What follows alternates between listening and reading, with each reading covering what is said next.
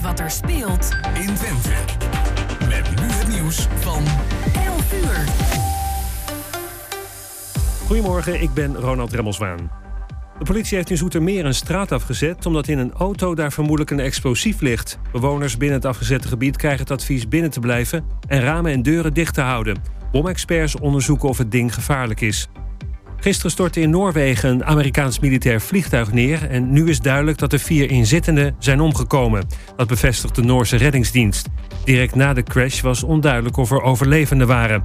Het toestel deed mee aan een NAVO-oefening en crashte bij slecht weer. In het internationale ruimtestation ISS zijn drie Russen aangekomen. Cosmonauten voegen zich bij twee andere Russen, vier Amerikanen en een Duitser.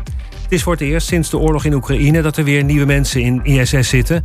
Wel staan vanwege de oorlog veel gezamenlijke ruimteprogramma's op een laag pitje.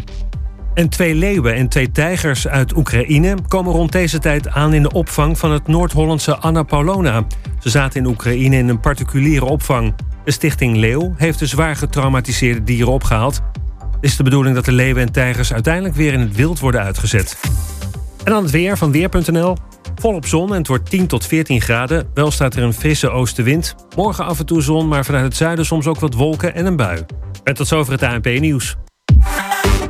Is jouw auto toe aan een onderhoudsbeurt of een APK-keuring? Maak dan nu een afspraak bij Gebroeders van der Mei in Enschede. Of het nou gaat om APK-keuringen, reparaties, bandenopslag of totaalonderhoud. Gebroeders van der Mei leveren vakmanschap, passie en echte service. Je vindt ons aan de Lonnekerbrugstraat 80 in Enschede. Ook ik rij op autobanden van Gebroeders van der Mei. Vind ons aan de Lonnekerbrugstraat 80 in Enschede.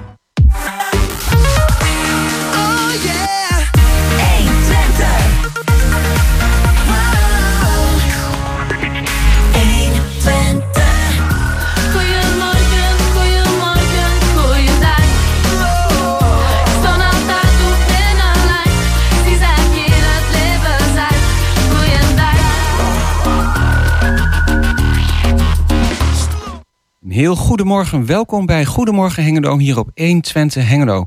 Een bijzondere uitzending deze keer, want we zijn niet live, maar we hebben een herhaling van eerder opgenomen interviews. Ja, en wij zijn Jan-Dirk Beltman en Chris van Pelt. En Jos Klasinski en Gerben Hilbrink. En dat Die- is het eh, team eigenlijk compleet. Precies. Nou, in dit uur hebben we eh, onder andere Arjan Mulder. Die heeft een nieuw boek uitgebracht. Dat heet Hoe niets doen de wereld redt. Jos en ik hebben daar een gesprek met hem over gehad. Ja, dan hebben we gesproken met Mariska Overman. Ook zij heeft een nieuw boek uitgebracht, dat is Schiller's Dubbelliefde. Maar we beginnen met Rick Meijer en Jade van der Zalm. Die hebben een, samen een mooi prentenboek uitgebracht. En dat heet Pingwing. Eh, leuk dat jullie er weer zijn. Rick, ik hoorde dat jij het ook weer erg leuk vindt dat je hier bent. Eh, Tuurlijk, elke keer is weer een feestje, hè, s ochtends. Kijk eens aan. Ehm, nou, jullie hebben een prachtig boek uitgebracht. Ehm, het is ook geheel terecht, Jade, dat jij erbij bent. Het is een prentenboek. En Rick, die zei het al, eigenlijk is het belangrijkste van zo'n prentenboek juist de illustraties. Ehm, ik vind het prachtig wat je gedaan hebt.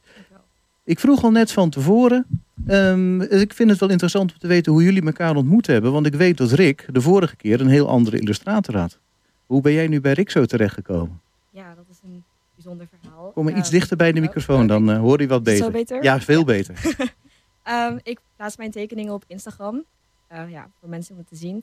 En ik mocht voor een andere schrijver een klein verhaal illustreren. En zij had op haar Instagram had zij, eh, wat van mijn tekeningen geplaatst ook. Van hey, deze illustrator gaat voor mijn verhaal illustreren. En dat zag Rick toen weer. Hmm. En via daar is het balletje een beetje gaan rollen. Hij stuurde me een berichtje en via daar stuurde hij mij de tekst van Pingwing. En toen begon ik met een omslag voor het boek, gewoon als proefje. En dat hebben we naar de uitgeverij gestuurd. Die waren super enthousiast. En na nog een paar andere proefillustraties zeiden ze: Yes, jullie mogen dit boek samen gaan doen. Dat is een beetje hoe dat liep. Prachtig. En Rick, eh, vertel eens, wat, wat zag je aan die tekeningen en die illustraties de eerste keer toen je ze tegenkwam? Ehm, vooral haar kleurgebruik vond ik fantastisch. En ehm, nou, dat is eigenlijk wat meteen bij mij eh, in het oog viel. En ik dacht, ja, weet je, zij past gewoon bij het verhaal wat ik voor ogen had. Of wat, voor, wat ik voor ogen heb. En ehm, ja, dus Ja, eh, het, het dat is, was het. Ja, dat, dat was het eigenlijk. En eigenlijk, weet je, ze had, ze had een omslag gemaakt, of een cover gemaakt. En ik dacht bij mezelf, ja, dit, dit is het. Met haar wil ik dit gaan doen. En eh, eigenlijk heb ik dat ook zo bij de uitgever neergelegd. En eh, normaal gesproken gaat het toch op een iets andere manier. Normaal gesproken lever je de tekst in en dan gaat een uitgever op zoek naar een illustrator. En dan heb je eigenlijk niks meer te vertellen. En jij denkt, eh, daar beginnen we niet aan. Nee, nee. Ik heb eigenlijk gezegd, ik wil het met haar doen. Of, ehm, nou weet je, of dan, dan gaan we een andere uitgever zoeken. Hmm. En ehm, heel, heel, ja, het was heel fijn dat zij uiteindelijk hebben gezegd van ja, we gaan het toch doen. Nou, inderdaad, want wat je zegt, ik, kan, eh, ik neem aan, ik, weet, ik zit er niet zo goed in, maar dat eh, kinderboekenschrijvers en illustratoren, dat die vaak meerdere boeken samen doen. Ja, soms ja. Soms heb je echt succesvolle duo's die dan heel vaak een, eh, een Ik- project samen mogen doen. Ik moet er trouwens aan Lucky Luke denken, maar dat is weer wat anders. Ja, dat, ja, dat is wat anders. Ook iets ander Ja. genre. Ja. Ehm, nou heb je dit boek eh, geschreven, een pinguïn. Ja, dan heb je dus zelf ook wel een beeld in je hoofd of eigenlijk nog helemaal niet. Zie je dan een verhaal voor je, ook in plaatjes als je een prentenboek schrijft? Ehm, een k- klein beetje. Maar dat, dat, dat, dat groeit. Eh, zulke dingen ontstaan naar gelang, zeg maar. Ik had wel een beetje een beeld in mijn hoofd. En eh, nou, daar heb ik natuurlijk met Jade over gehad. En ja, Jade vertaalde dat eh, perfect naar illustraties. Naar Ja. haar beelden weer. Want Ja. dan als illustrator ehm, teken je toch ook heel veel dingen erbij die eigenlijk helemaal in de tekst niet genoemd worden, of niet? Nee, dat klopt zeker. Ja. Dus Mhm. jij ziet het gewoon als verhaal helemaal voor je. Zie je dat dan op deze manier voor je? Moet ik dat zo zien? Ehm, Dat je het verhaal leest en het probeert in beelden te zien en dat je dat dan gaat tekenen? Ja, eigenlijk is dat wel zo. De, het verhaal is natuurlijk hetgeen wat je sowieso gaat illustreren. Maar ik vind het ook heel erg leuk om naast het hoofdverhaal... soort van andere kleine dingetjes in het verhaal te stoppen. Zoals in Pingwing is er ook een mail. Die staat ook op de achterkant van de omslag. Hm. En die... ehm, Heel klein trouwens. Maar ja, ja, het is heel subtiel. Eh, ik weet niet wat ik kan zeggen zonder het allemaal te verklappen. Maar die beleeft, ook, Spoiler alert. die beleeft ook zijn eigen verhaal door het verhaal heen. En zo zijn er nog andere karakters die steeds weer terugkomen. En dat zijn dingen die dan ja, eigenlijk zelf verzonnen zijn. Of ook met Rick gepraat van, hè, kunnen we dat er nog in stoppen? Zonder Dat is dan ja, eh, weer voor de oplettende kijker dat er nog een subverhaaltje in Een soort zit. aanvullingen op de bestaande tekst eigenlijk. zo blijft het boek nog langer eh, nieuw, denk ik. Dan Oh, blijft ja. het wat langer interessant. Dan kun je het wat vaker laten zien of eh, voorlezen. Ehm, even, even terug naar het begin. Jij zei al van, ik, eh, je had al een idee van wat je wilde gaan schrijven. I- iets over een pinguïn blijkbaar? Nou, wij zaten thuis eh, met ons gezin zaten we Paddington te kijken. Ah ja. En eh, dat is wel een beetje een favoriete film van ons. En ehm, ik dacht ineens, ik wil ook een verhaal schrijven over een diertje, beestje wat op reis gaat. En in één keer ontstond het pingwing. En eh, ik weet niet precies waar het vandaan kwam, maar de volgende dag had ik al zeg maar een soort eh, proeftekst opgeschreven. En toen dacht ik, ja, dit gaat hem worden. Oké. Ja, Ja, dat heb je wel eens. ja, Ja, nou, ik heb het nooit, maar misschien als schrijver dat je dat wel eens hebt. Ja, nou ja, ik heb dat ook eigenlijk nooit. maar- niet? Nee, maar ik, ik heb dat bijna altijd, zeg maar. Mhm. Brein Kijk. staat altijd aan. Ja, Ja. Dan Dus is ja- het toch wel een vak, hè, schrijven. ja. ja, het is wel een soort vak, ja, zeker. Nou ja, het is een bepaalde creativiteit die ineens op moet komen borrelen op een of andere manier, denk Ja. ik dan. Ja, Ja. eh, creativiteit is er altijd. Maar zeg maar, hè, over, over vak gesproken, daarin leer je ook natuurlijk elke keer weer, als je schrijft, leer je gewoon weer bij. En dat is wel heel mooi. Oh, dat is trouwens goed dat je Ja. zelf een mooie voorzet geeft. Van eh, wat heb je meegenomen als ervaring van je vorige boek en wat heb je in deze gestopt eh, qua verbetering of wat je anders gedaan hebt? Ehm, God, dat weet ik eigenlijk niet. Ik ben nou, Ja, je begon er ik- zelf ja. over, maar Ja, nee, dat is ook zo. Maar de- ik, ik zit even na te denken. Nou, ik ben altijd lang van stof. Eh. Nee, in mijn, als ik een leesboek schrijf, dan eh, is voor mij makkelijker dan een prentenboek schrijven. Een prentenboek is echt schrappen, schrappen, schrappen, schrappen. En ik denk wat ik geleerd heb van mijn, vanuit mijn vorige boek, ik ben echt niet bang dat ik gewoon iets minder lang van stof ben geweest. Terwijl ik hier in het begin ook veel te veel had opgeschreven. Maar dan kun je je voorstellen hoe het met de ik ben echt niet bang was. Ja, was ik iets- ben, ik ben echt niet bang. Er ja. stond ook niet al te veel tekst als ik het goed heb. Nee, uiteindelijk niet. Nee, Maar ik denk als je zeg maar het eerste, eerste manuscript eh, las, eh, was te veel. dat was al haast een boek van 100 pagina's. Ja, zoiets. En dat Ja. is hier ook zo gegaan dat je bent gaan schrappen en steeds verder naar de essentie van dit verhaal bent gekomen Ja. eigenlijk. Ja, ja. En je gaat natuurlijk, je praat er veel over. Hè? Wat, wat kunnen we weglaten?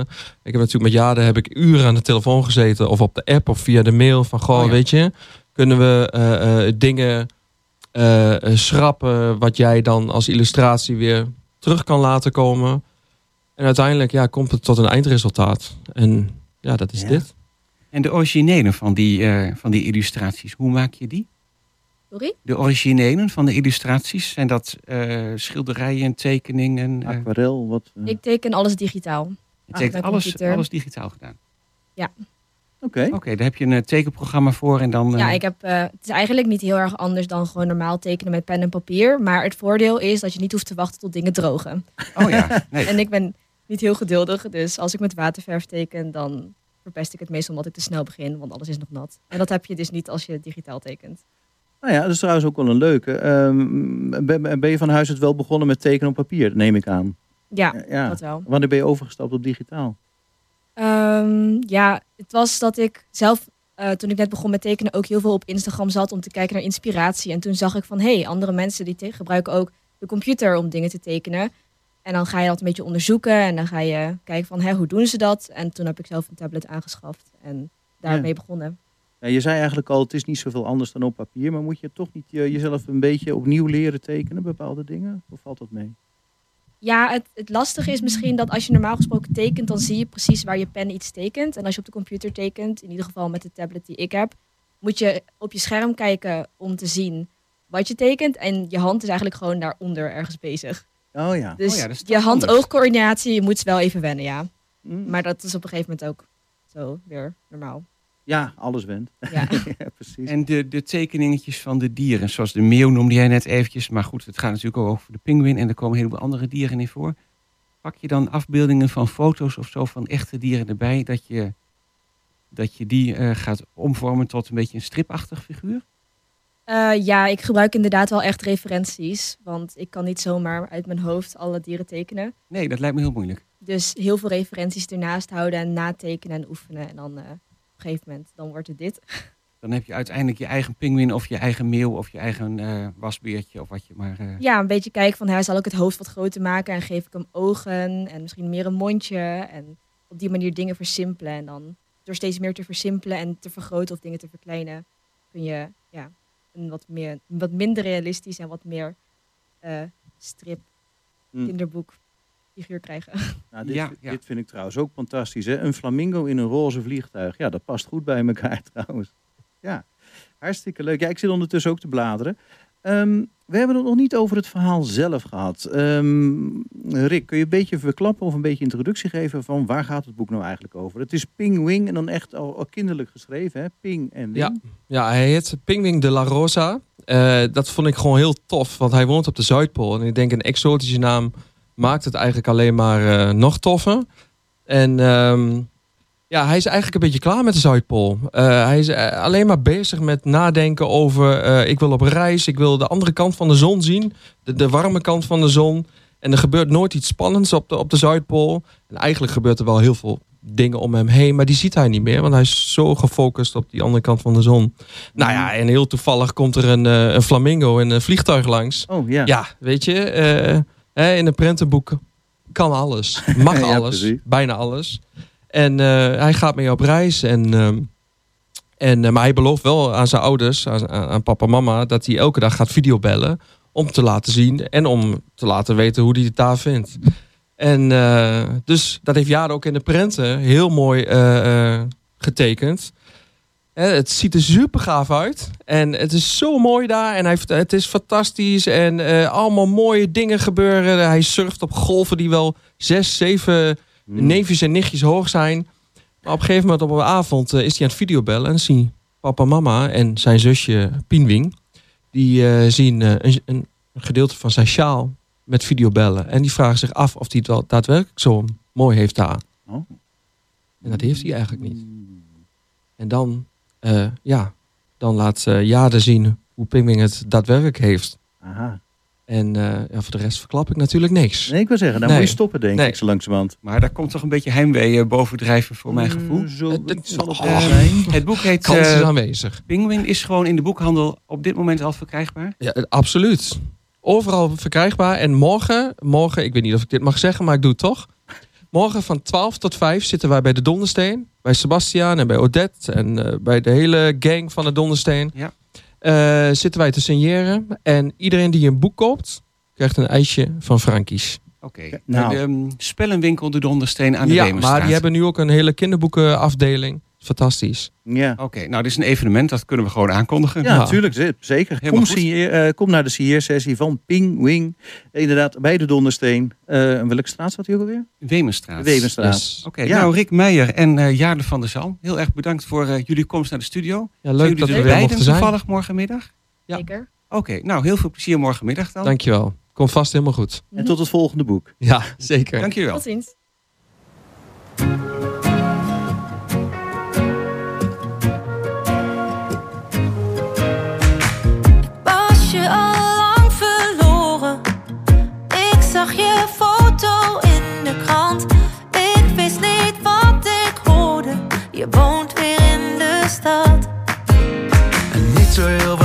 Zitten wij weer uren bij elkaar. Twee stoelen aan het water en je kijkt me weer hetzelfde aan. En ben je nog op reis geweest of heb je het maar laten gaan?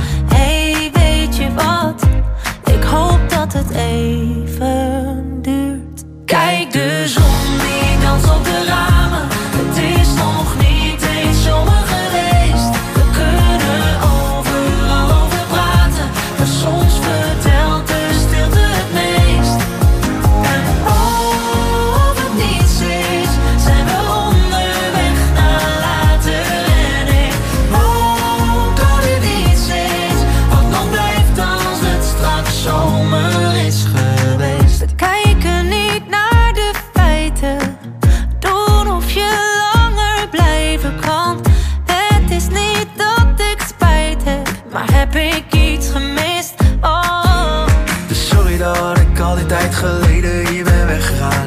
ik je weer tegen en we raken niet meer uitgepraat. En als je me nog even geeft, hebben we het weer ingehaald. Hey, weet je wat? Ik hoop dat het even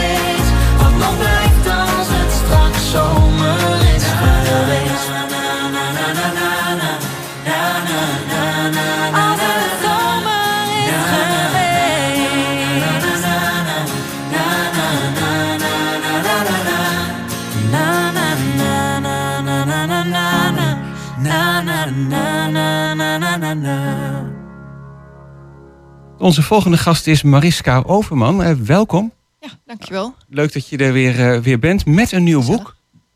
Klopt. Eh, vandaag uitgekomen. Gisteren. Gisteren uitgekomen. Ja, dus echt vers van de pers. Dan is die zeker vers van de pers. Schillers Dubbelliefde. Een roman deze keer. Ja. Als variant op toch wel wat thrillers die je hebt geschreven. Ja, ja, ander genre. En ehm, ja, wij zeiden net al eventjes, bijna iedere Nederland kent, ieder Nederlander kent wel een stukje tekst van Schiller. Maar zo heel bekend is die toch ook nog weer niet, hè? Duitse dichter, kun je er iets over vertellen? Ja, is een Duitse dichter eh, uit eh, eind 18e eeuw. En eh, 1805 eh, gestorven. Dus dat is al even geleden. Eh, tijdgenoot van Goethe. Een naam die eh, bij de meeste mensen eh, net eh, wat bekender is. Mhm. Ehm, en, ja, en in Duitsland is die echt groot nog, zeg maar. Maar in Nederland denk ik niet dat, eh, dat veel mensen denken van... oh ja, Schiller, eh, die deed dat en dat. Maar als ik zeg eh, toneelstuk Willem Tell... eh, de, de man met de pijl en boog en de appel op het hoofd van zijn zoontje... Ja. Dat is geschreven door Schiller. Dus dan gaat er wel een belletje rinkelen misschien. Ja, dat is wel een heel bekend Ja. verhaal natuurlijk. En maar de goed, tekst was van denk ik ook al, was al een legende waarschijnlijk voordat hij dat toneelstuk Ja, schreef. het was al een legende en hij heeft het bewerkt tot een toneelstuk. Ja, Oké, en dat heeft het waarschijnlijk wel weer veel meer bekendheid gegeven. ja klopt. Ja. Hij was ook historicus, dat is wat minder bekend. eh, eh. hij heeft een boek geschreven over de opstand in Nederland bijvoorbeeld. De, de opstand tegen de Spanjaarden. Ja. Dus, ja, ja. Nou, nou las ik ergens dat je verliefd bent geworden op Schiller, Ja. maar hij is toch al lang dood. Hoe zit dat nou? Ja, dat komt, eh, als je, als je op een gegeven moment ga je, ga je erin duiken in de research, ga je over hem lezen. Ik ben eh, drie keer terug geweest in Weimar. Ik ben in zijn huis geweest waar hij gewoond heeft, dus eh, zijn spullen gezien. Dan ben je best dichtbij. Eh, en als je, eh, er zijn ontzettend veel brieven van hem. Die zijn eh, online in een archief te vinden ook en in heel wat boeken. En ja, die zijn persoonlijk brieven aan, aan de zussen waar hij verliefd op was, maar ook brieven aan Goethe en andere schrijvers uit die tijd. En dan, je leert iemand best goed kennen dan. En ik heb enorm veel bewondering voor hem gekregen en, en, en uiteindelijk wel een beetje verliefd geworden op hem. Het is echt Ja. een bijzondere man, ja. Ja, die brieven zijn natuurlijk ook heel persoonlijk. Je zit dan inderdaad in- intieme dingen te lezen. ja, ja. Ja. Oh, wat bijzonder. Maar hoe heb je daar toegang toe gekregen eigenlijk? Ja, Er zijn wat boeken gepubliceerd. De, de, laat ik zo zeggen, ik had dit niet kunnen schrijven zonder eh, eh, kennis van het Duits. Ik kan redelijk Duits.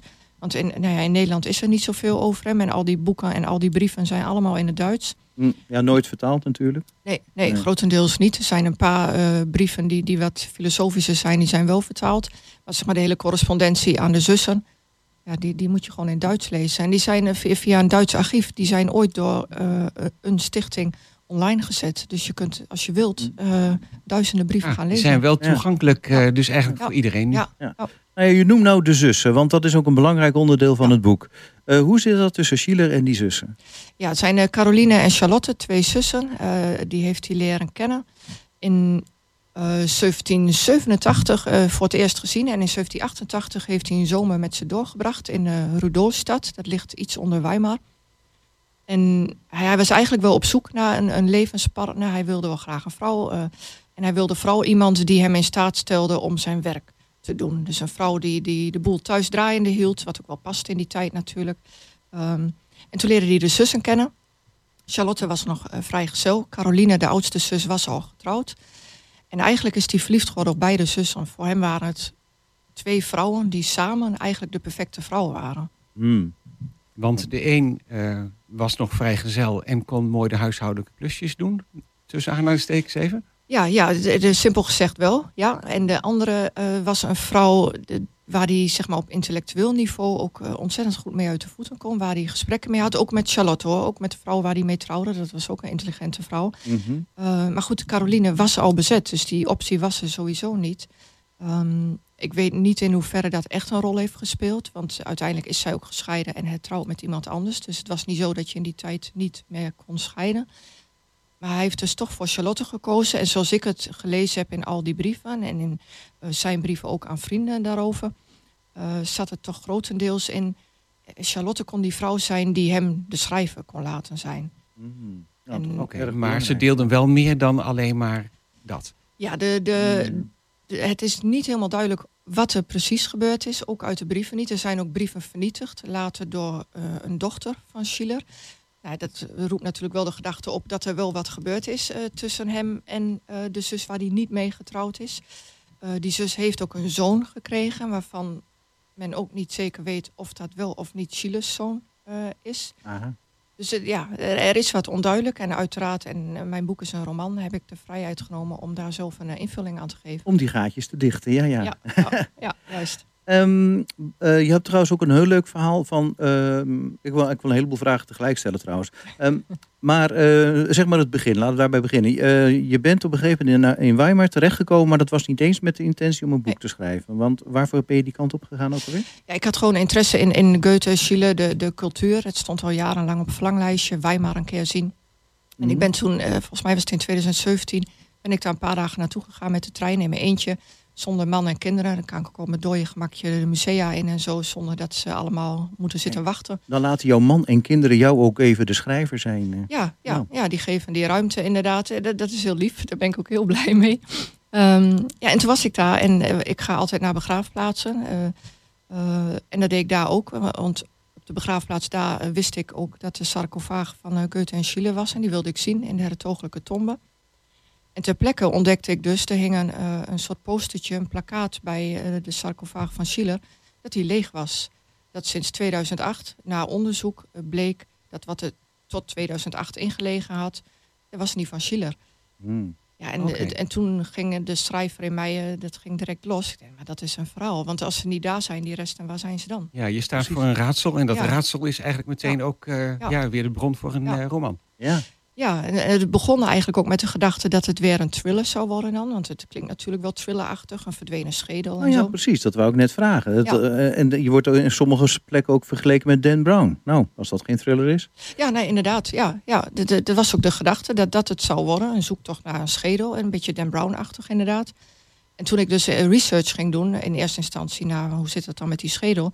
Toen kwam ik ook op het verhaal van zijn liefde voor die twee zussen.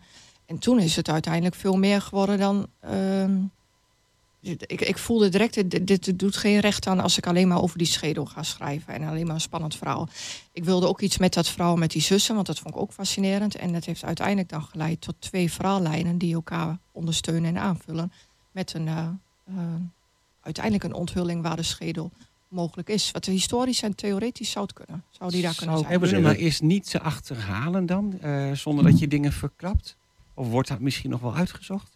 Ja, zonder iets te verklappen, de- je- ze zouden er naar kunnen kijken. Ja, Zouden we ja. er naar kunnen kijken? Oké. Je Ja. stelt het boek en je research beschikbaar. Ja, Ja, ja. ja. Ja. Ehm, nou komt, eh, zei je, die schedel aan de orde, die zussen komen aan de orde. Zijn eh, dichtwerk, eh, misschien wel zijn, eh, Ja. zijn, zijn carrière als het ware, hè, als historicus, dichter. Ja. Komt dat ook eh, in het Ja, boek eh, komt ook terug. Ik heb veel brief, brieffragmenten eh, gebruikt. Die ik heb, heb ik zelf vertaald. Ehm, dus ik heb, zeg maar, zijn werk is ook door het hele boek in beide lijnen verweven met eh, wie de personen zijn en wat ze belangrijk vinden en wat ze raakt. Schiele was iemand die heel erg met vrijheid bezig was. Hij, hij leefde in 1789, de Franse Revolutie. Daar was hij eh, zijdelings bij betrokken in de zin van dat waaide ook over zeg maar, naar Duitsland. En dat zit ook heel erg in zijn werk. En dat heb ik in het boek ook weer meegenomen in zijn ontwikkeling. En ook in de, de ontwikkeling van de hoofdpersonen in de huidige tijdlijn. Eh, Johnny, de journaliste. Oh ja. Ja, en dan zit er dus ook nog inderdaad een eh, naadloos verweven verhaal in in de tegenwoordige tijd in 2008. En dat gaat dan over een journalist eh, eh, en inderdaad een vriend. En dan inderdaad nog iemand die zich ermee gaat bemoeien. Ja. Dat is ontzettend veel. Dan vind ik je boek eigenlijk nog behoorlijk dun geworden. Ja, ja, dat valt, Mhm. ja het, het ligt een beetje aan de druk. Hij is behoorlijk, eh, zeg maar, als je kijkt, eh, De pagina zelf zijn... dicht, dicht bedrukt, zeg Ja, maar. juist. Eh, het, het script is in totaal 122.000 woorden, dus dat is best een flinke. Oh, toch wel. Ja, Ja. ja. Ja. Oké, ik kijk altijd naar het aantal bladzijden. Dan zie ik hier eh, 297 en dan komt er nog een nawoord. ja. Eh, En trouwens ook nog eh, een opsomming van historische personages en Ja. een literatuurlijst. En dat is Ja. ook nog wel een uitgebreide. Ik denk dat ik eh, ongeveer een meter aan eh, literatuur gelezen heb. Ik heb echt, eh, Ja, ja. ik, ik denk dat ik redelijk veel weet over Schiller. Ja. ja. Ja. Maar Ehm, ehm, nou is eh Schiller de naam in Duitsland natuurlijk bekender. Ja. Heb je ook iets, eh, of weet je ook iets over ehm, hoe er naar hem gekeken is in de tijd tussen dat hij is overleden en nu? Dat, want in Duitsland heeft natuurlijk ook Ja. verschillende stromingen gehad. En Ja. eh, de periode van de Tweede Wereldoorlog is geweest. Ja, hij is, eh, in, in Duitsland is hij altijd vrij eh, groot gebleven, zeg maar. Een, een, een geliefde naam. En eh, hij is ook wel deels misbruikt, zoals wel bij meer mensen is gebeurd in, in, in de tijd van het nationaal socialisme. Die gingen nogal Mhm. selectief om met zijn teksten en wilden daarmee aantonen. Schiele was al bezig met, met het perfecte ras en noem maar op, wat bij. Nietzsche ook wel gebeurd is. Ja. Dat hebben ze bij Schiele ook gedaan. Eh, terwijl Schiele helemaal niet in die hoek zit. Maar goed, ja, het eh, geldt voor alle teksten. Als je daar eh, wat dingen uitkiest, kun je het wel heel erg naar je eigen ideaalbeeld schetsen. Ehm, dat heeft misschien wel iets negatiefs met zijn naam een tijdje gedaan. Maar ik, ik heb niet de indruk dat dat nog zo is. Als ik in, in Duitsland ben, is, is Chile is echt wel... Ja, daar wordt wel tegenop gekeken. Het is gewoon wel een grote naam. Ja. Ja, is een grote weer. naam, ja. Ehm, ik had ook gelezen, ik geloof ook in een krantartikel wat vandaag in de Tubantia stond, eh, dat eh, Goethe bekender is geworden omdat hij wat handiger was in de PR. Ja, dat is in de, in de huidige termen zou je dat zo kunnen zeggen. Ja, ja, de- de- hij had betere kaarten. Hij komt uit een betere, eh, had een betere achtergrond dan Chile had. Dat was natuurlijk in die tijd al helemaal een groot Mhm. voordeel. Ehm, ja, hij, hij, het was een wat, eh, hij zat ook in de politiek. Eh, hij was breed georiënteerd, wetenschappen.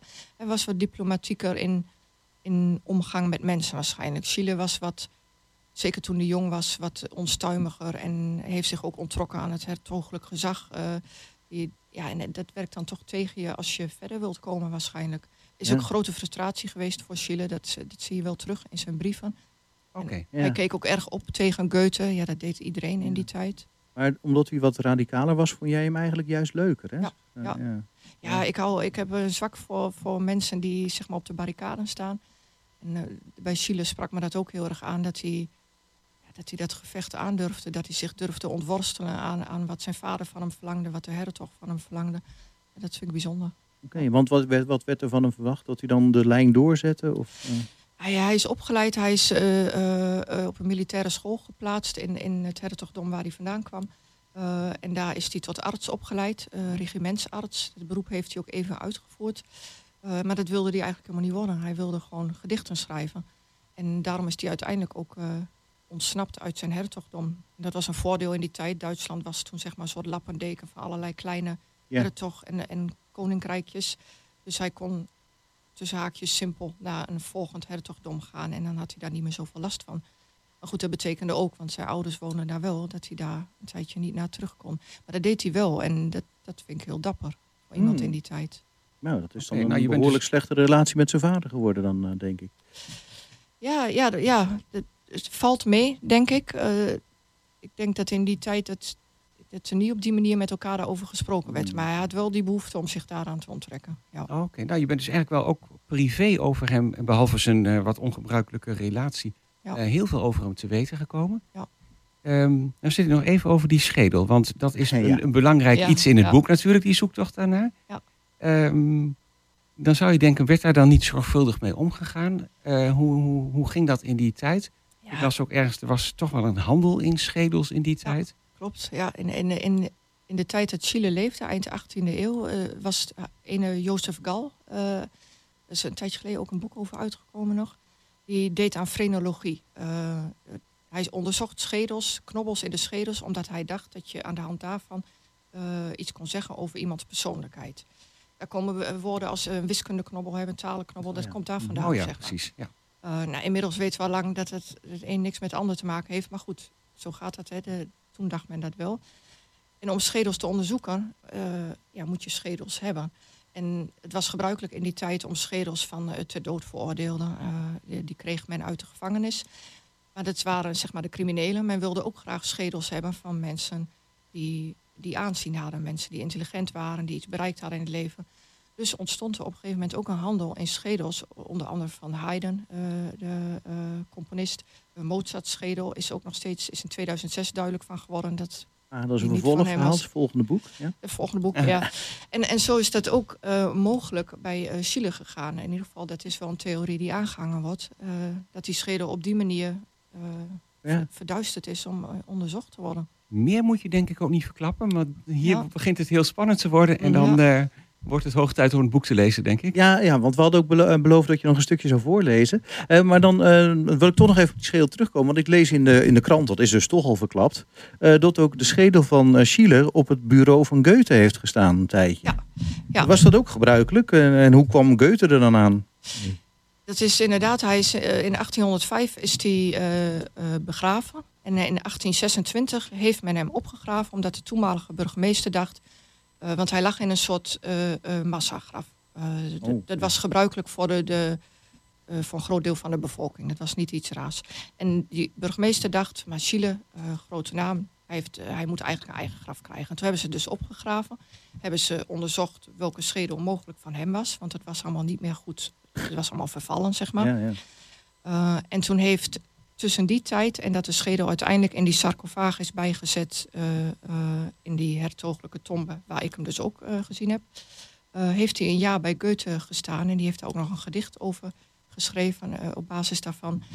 Want zij waren vrienden en Goethe wilde hem een tijdje nabij hebben. Heel merkwaardig Mooi. idee trouwens. Ja. Ja. Uh, en een fragment uit het boek. Uh, je wilde nog iets gaan voorlezen. Ik ga een stukje voorlezen. Ja. Nou, wij luisteren. Het is een stukje uit de huidige tijdlijn, dus uit 2008, van de hoofdpersoon, de journaliste die in het Chilehuis in Weimar is. Het huis waar Chile ooit gewoond heeft.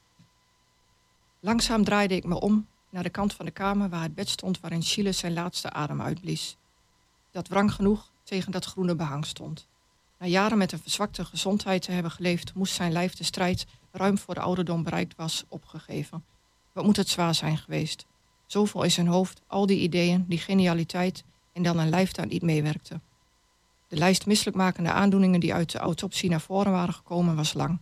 Etterende ontstekingen, op talloze plaatsen, darmen vergroeid met het buikvlies, een ernstig verzwakte hartspier waren slechts een deel van de ellende. Toch bleef hij doorwerken, zo ziek dat hij op het laatst niet eens meer zijn slaap, in zijn slaapkamer sliep, maar in zijn werkkamer, tussen die giftige muren. Hij had geen idee gehad. Ik stelde me voor hoe zijn kinderen op kousenvoeten langs slopen, hoe zijn vrouw in al die jaren alles draaiende hield, zodat haar man zijn werk kon doen, ongestoord. En nu stond ik hier, eeuwen later in hun privédomein, surrealistisch. Met mijn ogen gesloten verbeelde ik me dat Chile naast me stond, kijkend uit hetzelfde raam, langs hetzelfde houtwerk en naast, hetzelfde, en naast dezelfde rode gordijnen, zijn leven overpeinzend. Ik kon zijn ademhaling bijna horen, simultaan aan de mijne. Ik zoog lucht naar binnen en blies het weer uit. Mijn buik bolde en zakte. Friedrich, Frits, schrijver, echtgenoot, man met een enorme passie, verdriet, blijdschap, man vol leven en met een lijf dat hem verriet. Mens. Als ik serieus inging op het aanbod van Nout, dan wilde ik niet slechts op zoek naar een schedel. Ik wilde op zoek naar een mens. Precies daar, naast het bed waar de grote man in gestorven was, hakte ik de knoop door. Ik wilde helpen om recht te doen aan dit bijzondere leven, zijn bijzondere dood en zijn bijzondere bestaan na de dood. Uit Chiles Dubbelliefde van Mariska Overman. Die we heel hartelijk danken voor dit interview van 10 juli 2021. En wie is Pearl? Pearl's a singer. She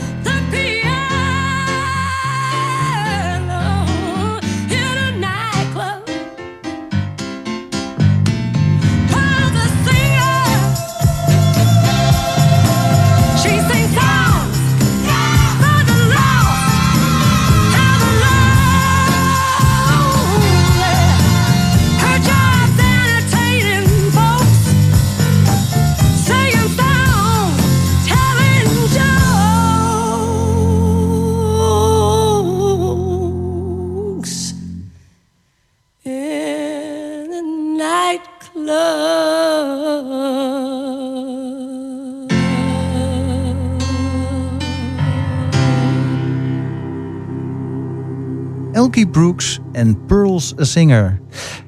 Het volgende gesprek is met Arjen Mulder, die bij ons te gast was in de studio. En Jos begon het gesprek. Met jou gaan we het hebben over, eh, over je, je, je volgende boek, wat ook inmiddels in het Engels eh, is verschenen. Ja, en eh, dat boek dat heet Hoe niets doen de wereld redt. En dan denk ik van, dat is een, een titel die een heleboel mensen op het moment dat ze dat boek voor zich krijgen en de cover zien, zeggen van, welke, welke nou ja, maloot wil ik niet zeggen. Ja, want nou zeg het is maar niet het juiste woord bij onze, bij onze gast. Maar heeft dit geschreven? Wie verzint dit? Hoe niets doen de wereld redt? Nou, en eh, waarom het geschreven is, eh, we hebben jou gevraagd om iets voor te lezen uit je boek.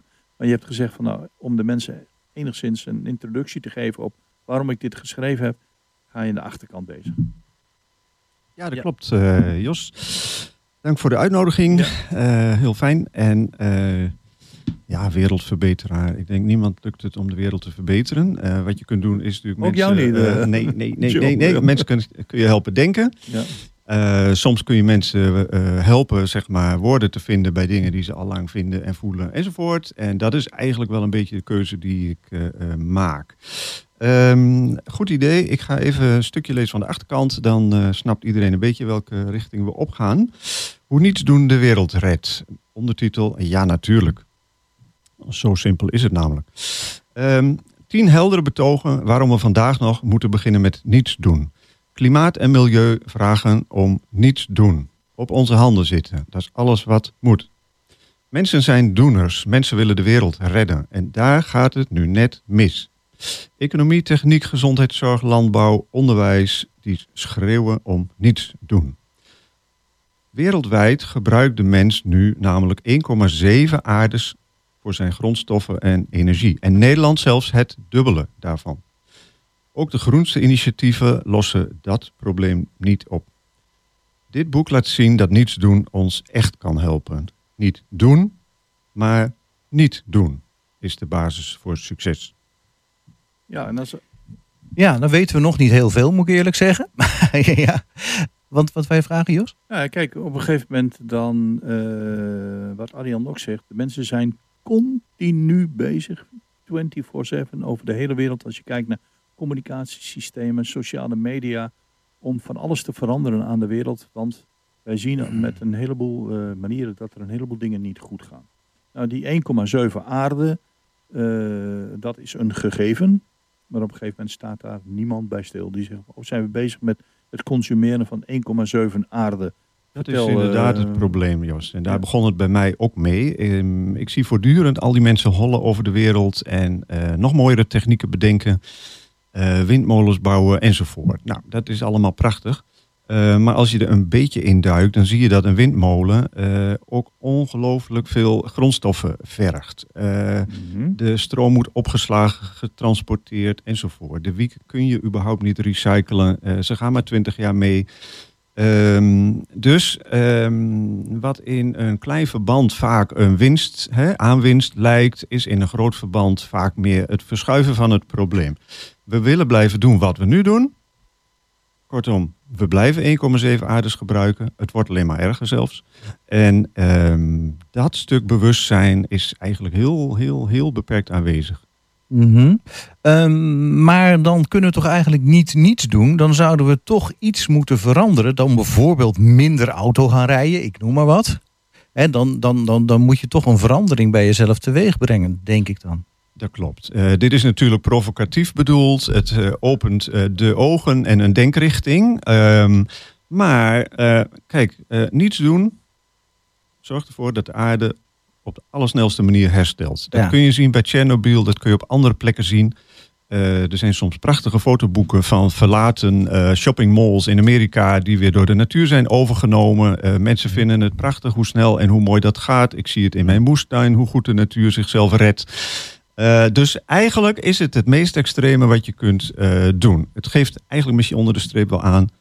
Wij mensen verprutsen hier de boel. Als wij eens niks gingen doen, kwam het allemaal wel goed. Maar, Maar- natuurlijk willen we zelf leven. Ja, dus ik moet die moestuin in. En ik moet op mijn fiets. En En nu zijn wij eh, 24 uur per dag, althans een groot gedeelte van de wereldbevolking, verbonden via sociale media, Ja. tv, commercials enzovoort. Mhm. Met de commerciële wereldverbeteraars. Mensen die zeggen van als we allemaal elektrisch gaan rijden, jongens. Nou, dat is de oplossing voor de, voor de verlossing van de planeet. Als we windmolens neerzetten, gaan we allemaal duurzaam. Als we fossiele energie afschaffen, nou, dat is allemaal helemaal te gek. Dus een heleboel mensen doen dat. Ja. En zeggen, jongen, wat ben ik toch wereldreddend bezig. Ja. En één keer in de maand maak ik geld over aan Oxfam Novib.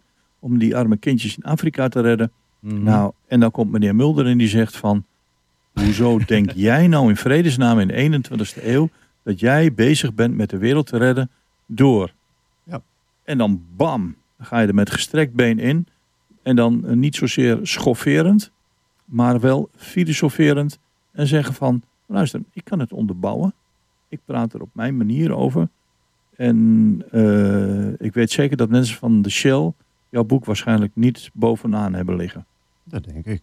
Dat, Denk het niet. zeker, Eh, dus, eh, Ja. en dat zijn... Of, of zou je bij Shell al op een zwarte lijst staan? Of, eh? Nee, dat, dat, dat denk ik Nee, niet. Nee, daar ben ik iets te klein voor. Ja. Eh, jij eh, gebruikt het woord duurzaam eh, net in het begin van jouw eh, is stukje. toch- is een populair En, woord, Jan, moet je met me precies, eens zijn. Precies, en dat is denk ik wat er misgaat. Mensen hebben het eh, woord duurzaam wel in hun hoofd, maar wat zij daarmee bedoelen is niet duurzaam. Duurzaam is dat wij binnen de ruimte van de aarde blijven. Binnen die ene aarde en niet binnen die 1,7. Dus als jij nu in een Tesla gaat rijden, eh, dan heb je het gevoel dat je duurzaam bezig bent, maar je verplaatst het probleem. Eh, vorig jaar hebben wij de grootste CO2-uitstoot gehad. Terwijl wij bibberend de crisis af zaten te wachten, eh, werden in China alle eh, kolenmijnen weer opgestart. Want daar maken ze al die accu's voor die elektrische auto's van ons. Eh, daar produceren ze al die zonnecollectoren die wij nu op het dak leggen. En die eigenlijk niet gerecycled kunnen worden. Mhm. Dus wij kunnen hier vrij makkelijk ook een gevoel ontwikkelen van... nou, we doen het niet zo gek, hè? We zijn lekker bezig hier. En kijk eens hoe schoon de wereld hier om ons heen is. Ja. Maar Oh we hebben consumptie en productie uit elkaar getrokken. Eh, China heeft alle eh, mijnen in Congo opgekocht... omdat daar al die bijzondere eh, mineralen vandaan komen... om onze accu's te maken. Dus ja, voor een tijdje kunnen we denken van... we zijn goed bezig. Als we alle energie die we in Nederland verstoken nu... want 1,7 aardes is mooi... maar Nederland zit op het niveau van 3,5. Eh, maar ja, dat wou ik nog vragen. Hoe, hoe bedoel je dat? Of gebruiken wij dan 3,5 keer Nederland? Wat de ehm, aarde beschikbaar heeft voor de mensheid. Dus eh, productie van voedsel, energie, maar ook het eh, weer opnemen van ons afval. Dat moet uiteindelijk ook vergaan enzovoort. Ehm dan kun je uitrekenen hoeveel vierkante kilometers de aarde op die manier beschikbaar heeft voor de mensheid. Als je dat Mhm. simpel deelt door het aantal mensen, kom je op 1,7 aardes die wij nu eh, gebruiken. Dat betekent dat wij dus mineralen, grondstoffen gebruiken, eigenlijk van toekomstige generaties. Mm. Eh, van onze kinderen. Maar ook van andere volken. Wij gebruiken 3,5 aarde. eh, maar in het Midden-Oosten gebruiken ze er 10 om hun levensstandaard te kunnen volhouden. Wie bekostigt dat? Dat zijn Afrika. Die, hebben, die zitten zwaar onder die ene aarde. Daar is dus over. Dat klopt. Komt hier naartoe. Eh, en Azië zit gemiddeld op nul. Nou, er zijn natuurlijk hele grote steden die ook zwaar boven de 1 zitten. Maar om het nog op een andere manier inzichtelijk te maken, dat noemen ze de Earth Overshoot Day. De dag dat wij als het ware op de pof gaan leven. Dat onze voorraden als het ware in Nederland op zijn. Wereldwijd is dat 22 augustus. Daarna gaan wij dus gewoon. Eh, 22 augustus aanstaande? Eh, ja. En dan gaan we al die tijd daarna eh, dus ehm, eh, ja, leven van toekomstige generaties. Wij plunderen de aarde. Maar Nederland zit op 3,5 aarde. Wij zijn 26 april al door onze voorraden heen. Nee. En dat klopt ook wel. Wij importeren achtelijk veel. Maar nu heb ik eh, altijd geleerd van een docent communicatie. Als je mensen wilt overbluffen, als je mensen wilt treffen, dan moet je met cijfers komen. Jij komt met 22 augustus, met 3,5 eh aarde, 1,7 aarde. Dus op dat moment eh, dat je daarmee komt, zeggen de mensen, oh, waar heeft hij die wijsheid vandaan? Dat is wel heel erg. Mhm. Maar als ik jouw boek dan lees, dan zeg ik van oké, dat zijn gegevens die komen in jouw boek voor. En dat is ook niet direct om af te schrikken. Want eh, de rode draad is het niets doen. Maar dan heb je natuurlijk, mensen zijn van nature, en dat heb je in meerdere boeken beschreven, niet op de wereld gekomen om niets te doen. Ze willen kort, hoe dan ook, altijd met de wereld bezig zijn, altijd met die wereldverbetering bezig zijn. Dus het niets doen, Nou, ik wil niet zeggen dat daar een taboe op rust. Maar dat he- hebben mensen zoiets van, hoezo? We moeten toch wereldreddend bezig zijn. Want dan hebben we jou niets doen. Wat je in je boek op een hele leuke en makkelijk benaderbare wijze vertelt. Kun je dat ook in dit interview even uit de doeken doen? Van wat is jouw niets doen? Nou, het niets doen uiteindelijk is ehm, eh, dat wij niet onmiddellijk opspringen om eh, inderdaad eh, dingen te verbeteren. Oplossingen te bedenken. Oplossingen te bedenken, nieuwe technieken te bedenken, want dat doen we altijd in- op een te kleine schaal. We, we, we, verwaarlozen dan even de negatieve bijeffecten. Mhm. Ehm, voor, ik vind zelf een mooi voorbeeld, eh, als je kijkt naar de inheemse volken, die haal ik natuurlijk ook nogal eens aan. Ehm, die zijn, gaan niet zozeer voor materieel eh, welzijn, maar meer, of eh, welvaart, maar meer voor eh, eh, persoonlijk welzijn.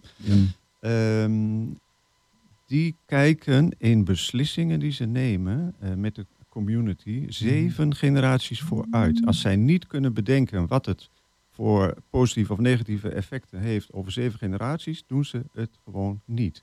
Dat is dus zo goed als niets doen. Dat betekent dat je bij alles denkt, hoezo? Waarom, waarom zijn draadloze oordopjes, die zijn prettig, maar die zijn niet goed voor het milieu met al die oplaadbare batterijen en, en noem maar op. Dus kijk, wat men in materieel opzicht graag wil verkopen aan ons, ja, dat is in materieel opzicht een verbetering voor dat bedrijf. Maar het is voor de aarde altijd een teruggang. Mm. Het, het levert niks op.